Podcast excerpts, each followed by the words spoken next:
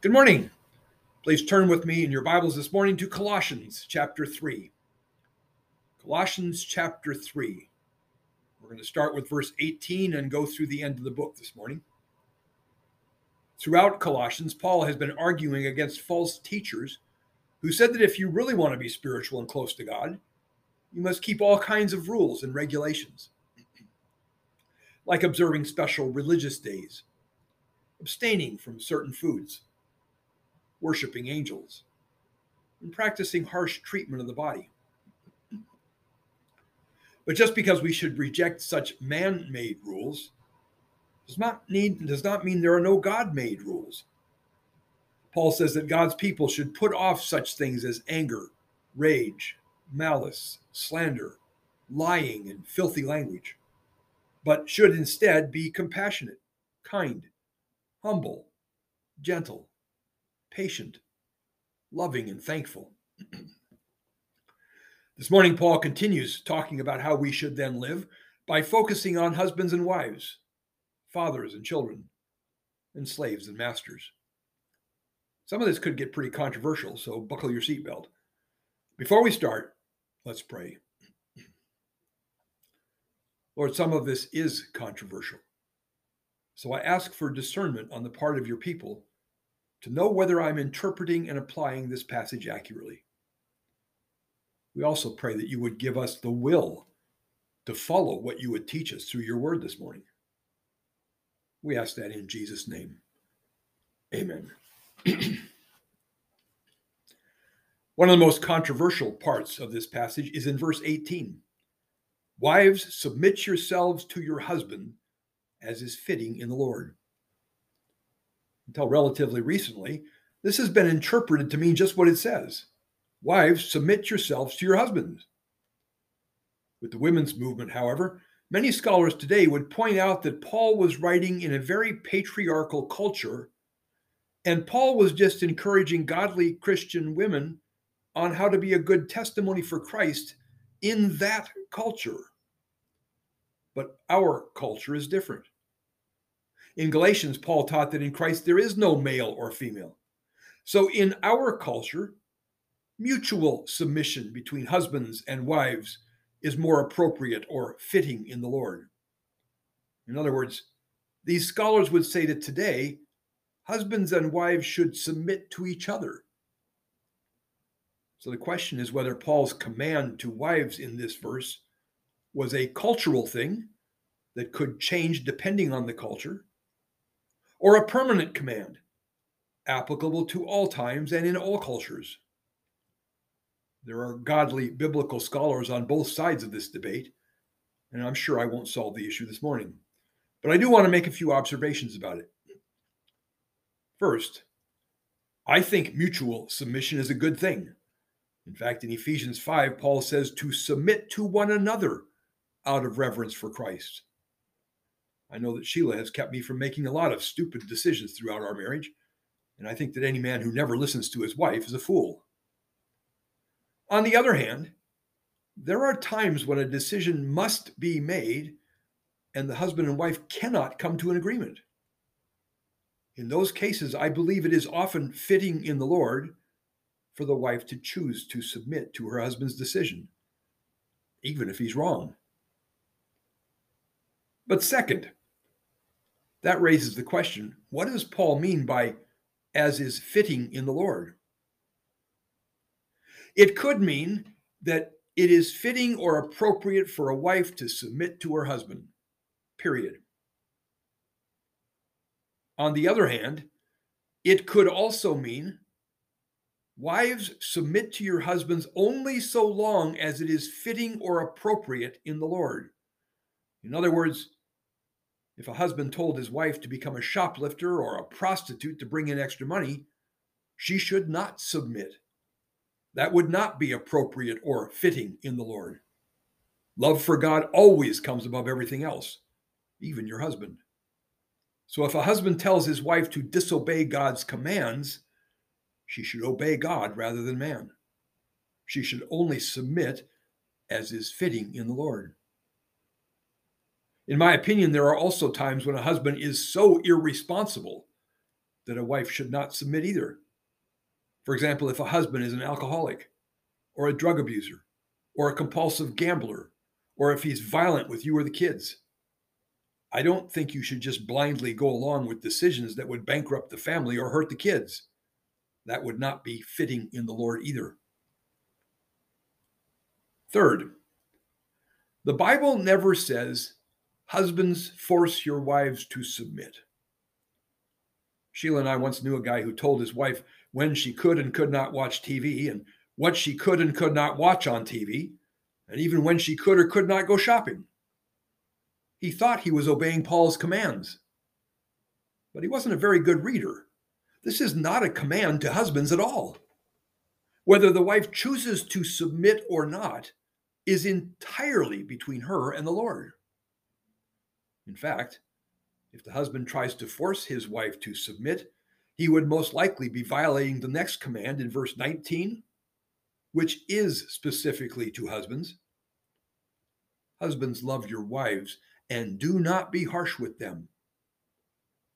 In the Greco Roman culture of Paul's time, the husband was the absolute ruler of the family.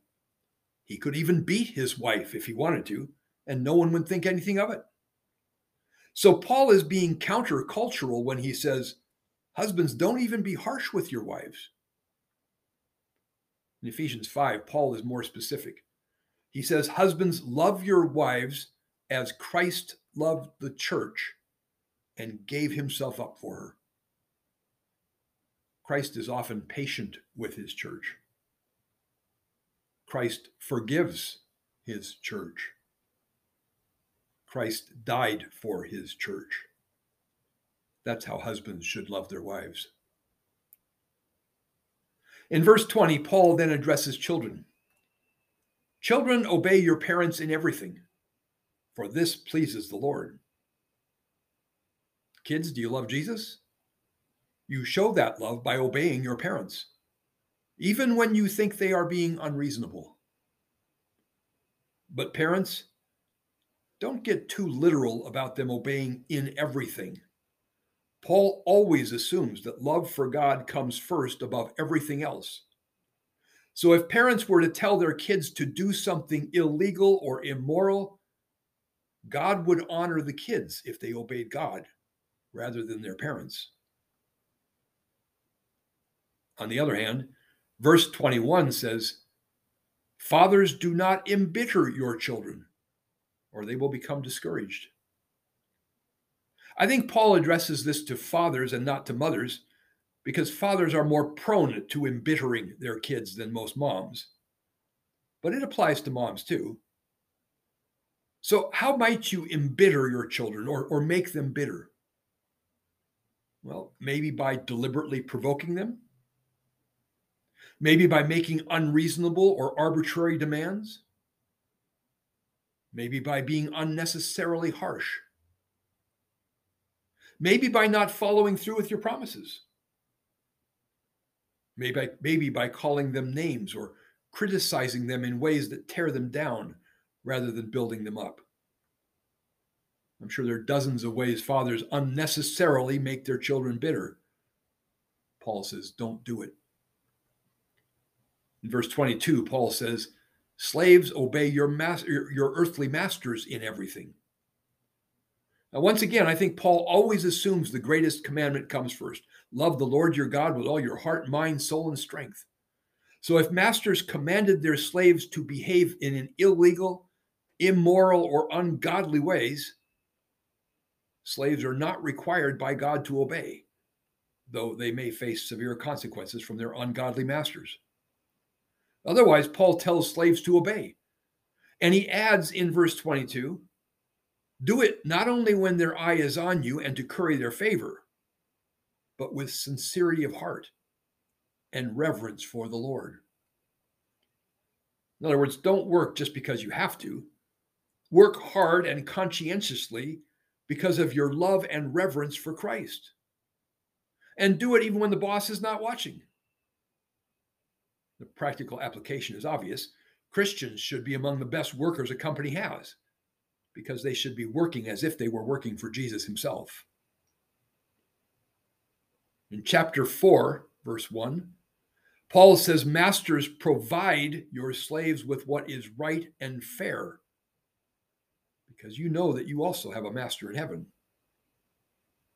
Paul lived in a culture in which slavery was accepted by pretty much everyone, even by the slaves. That doesn't mean slaves liked it, but no one challenged the system. Slavery was seen as the way life was and had been for thousands of years. And in that system, Paul says masters need to provide for their slaves what is right and, and fair. I think that implies that masters should not oppress their slaves and should not keep them in run-down, dilapidated shacks or feed them bare subsistence diets. That is neither right nor fair. It's not loving your neighbor as yourself.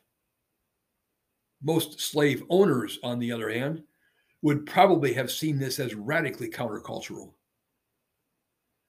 The application for today is that Christian should, employers should provide for your employees what is right and fair, knowing that you will one day give account to your boss who is in heaven.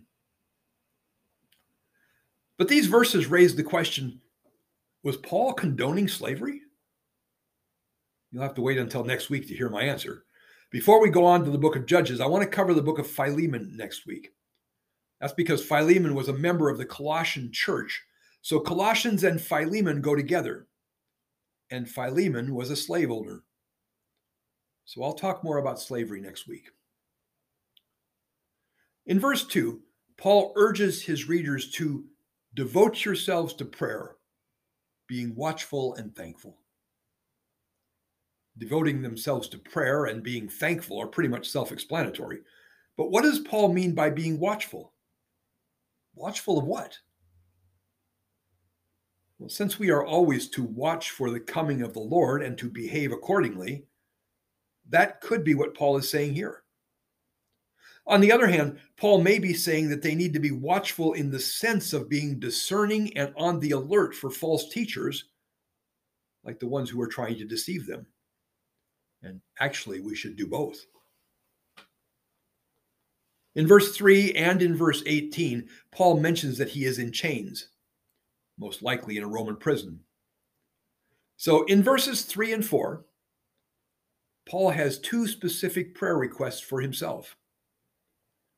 Now, if I were in prison, one of the top items on my prayer request list would be that the Lord would get me out of here. It's fascinating that Paul doesn't even mention that. In verse 3, Paul asks for prayer that God would open a door of opportunity for him to proclaim the gospel. Paul is more concerned that the gospel be proclaimed than he is about his own personal freedom. In verse 4, Paul's second prayer request is that he would be able to proclaim the gospel clearly whether Paul, Paul is free or in prison, his primary concern is to make Jesus known. The application for us today is that in whatever situation we find ourselves, our primary concern should not necessarily be getting out of it, but how can I use this situation to glorify the Lord through it? In verse 5, Paul goes back to giving general instructions on how we should then live. He says, Be wise in the way you act toward outsiders. Make the most of every opportunity. By outsiders, he means non Christians, of course. We should pray for wisdom in how we relate to non Christians and that we would make the most of every opportunity. I have often prayed that God would give me opportunity to talk about Him and that I wouldn't blow it. Sadly, I must confess that there have been many times when I did blow it by not recognizing or take advantage, taking advantage of the opportunity.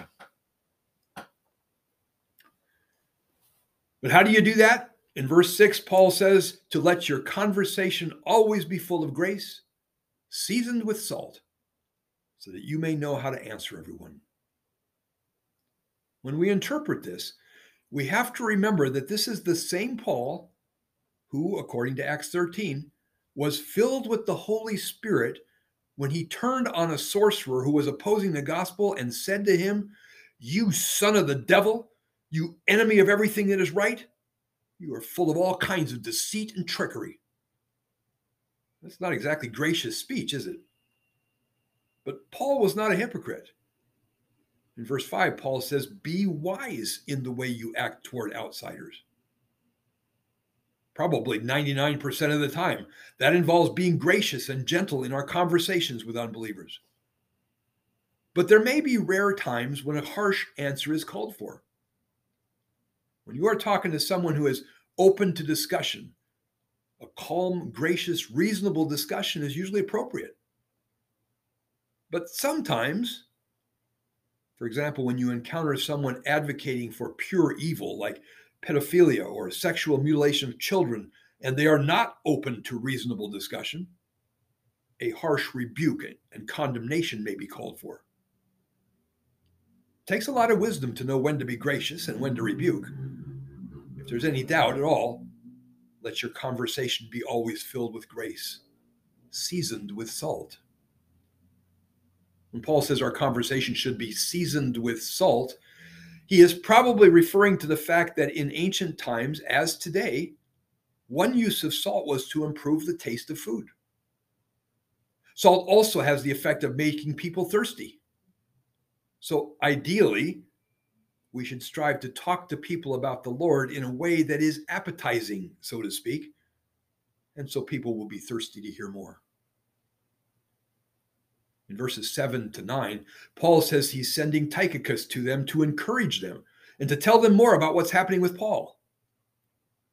Tychicus is probably the one who delivered this letter to the Colossians. Paul says that Tychicus is coming with Onesimus. Now, Tychicus was sent with two letters one to the Colossian church, and the other to Philemon, a member of the Colossian church.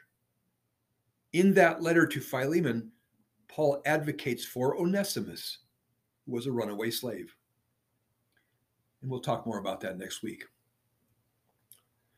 In verses 10 through 18, Paul closes by sending some personal greetings from Aristarchus, Mark, Justus, Epaphras, Luke, and Demas. Aristarchus was one of Paul's traveling companions. Mark, the cousin of Barnabas, was the author of the Gospel of Mark. We don't know anything about Jesus, who is called Justus, other than the fact that Jesus was a pretty common name. Epaphras was a prayer warrior from the town of Colossae. He's probably the one who planted the church there. He is also he also had a ministry in nearby Laodicea and Hierapolis. Luke, the doctor, is the one who wrote the Gospel of Luke in the book of Acts. And sadly, we find out in 2 Timothy that Demas's love for the world would one day lead him to desert Paul.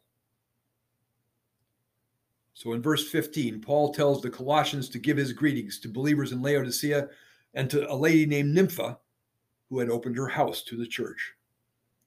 Like Lydia, who opened her house to the church in Philippi, Nympha must have been a wealthy woman, wealthy enough to have a home large enough to accommodate even a small church in those days. Then in verse 16, Paul adds that after the Colossians read this letter, they should share it with the church in Laodicea, and that the Colossians should read the letter Paul wrote to Laodicea. Someone once said that we shouldn't read Paul's letters because they were his personal correspondence. Nonsense. Paul intended his letters to be read by others. In verse 17, Paul says, Tell Archippus See to it that you complete the ministry you have received in the Lord. Now, we learned from Paul's little letter to Philemon that the Colossian, the church in Colossae met in the home of Archippus. My guess is that he was the pastor. I wonder if the false teachers were causing him strife and stress because Paul seems to be telling him to hang in there and don't give up. Complete the ministry you have received in the Lord. Paul closes in verse 18, saying that he writes his greeting in his own hand. Paul's practice was to dictate his letters to a secretary called an amanuensis and to write the final greeting in his own hand so recipients could recognize Paul's handwriting and know it was really from Paul. Let me just close this morning with some lessons from Colossians as a whole. First, be wary of well meaning Christians who want to impose man made rules of spirituality on you. Things like don't dance, don't go to movies, don't play cards, but do follow spiritual disciplines like journaling and meditating, accountability, observing times of silence or solitude. Some of these things may be good suggestions, but when people start looking down their noses at others who won't go along with their man made rules, they fall under Paul's condemnation. And second, just because we're not required to follow man made rules that doesn't mean there are no God made rules. Paul says, put to death such things as sexual immorality, lust, evil desires, greed, lying, filthy language, which may include abusive language.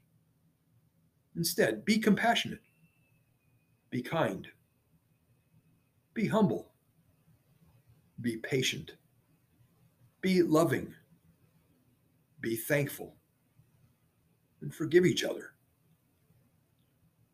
Third, the husband wife relationship in Scripture is very controversial.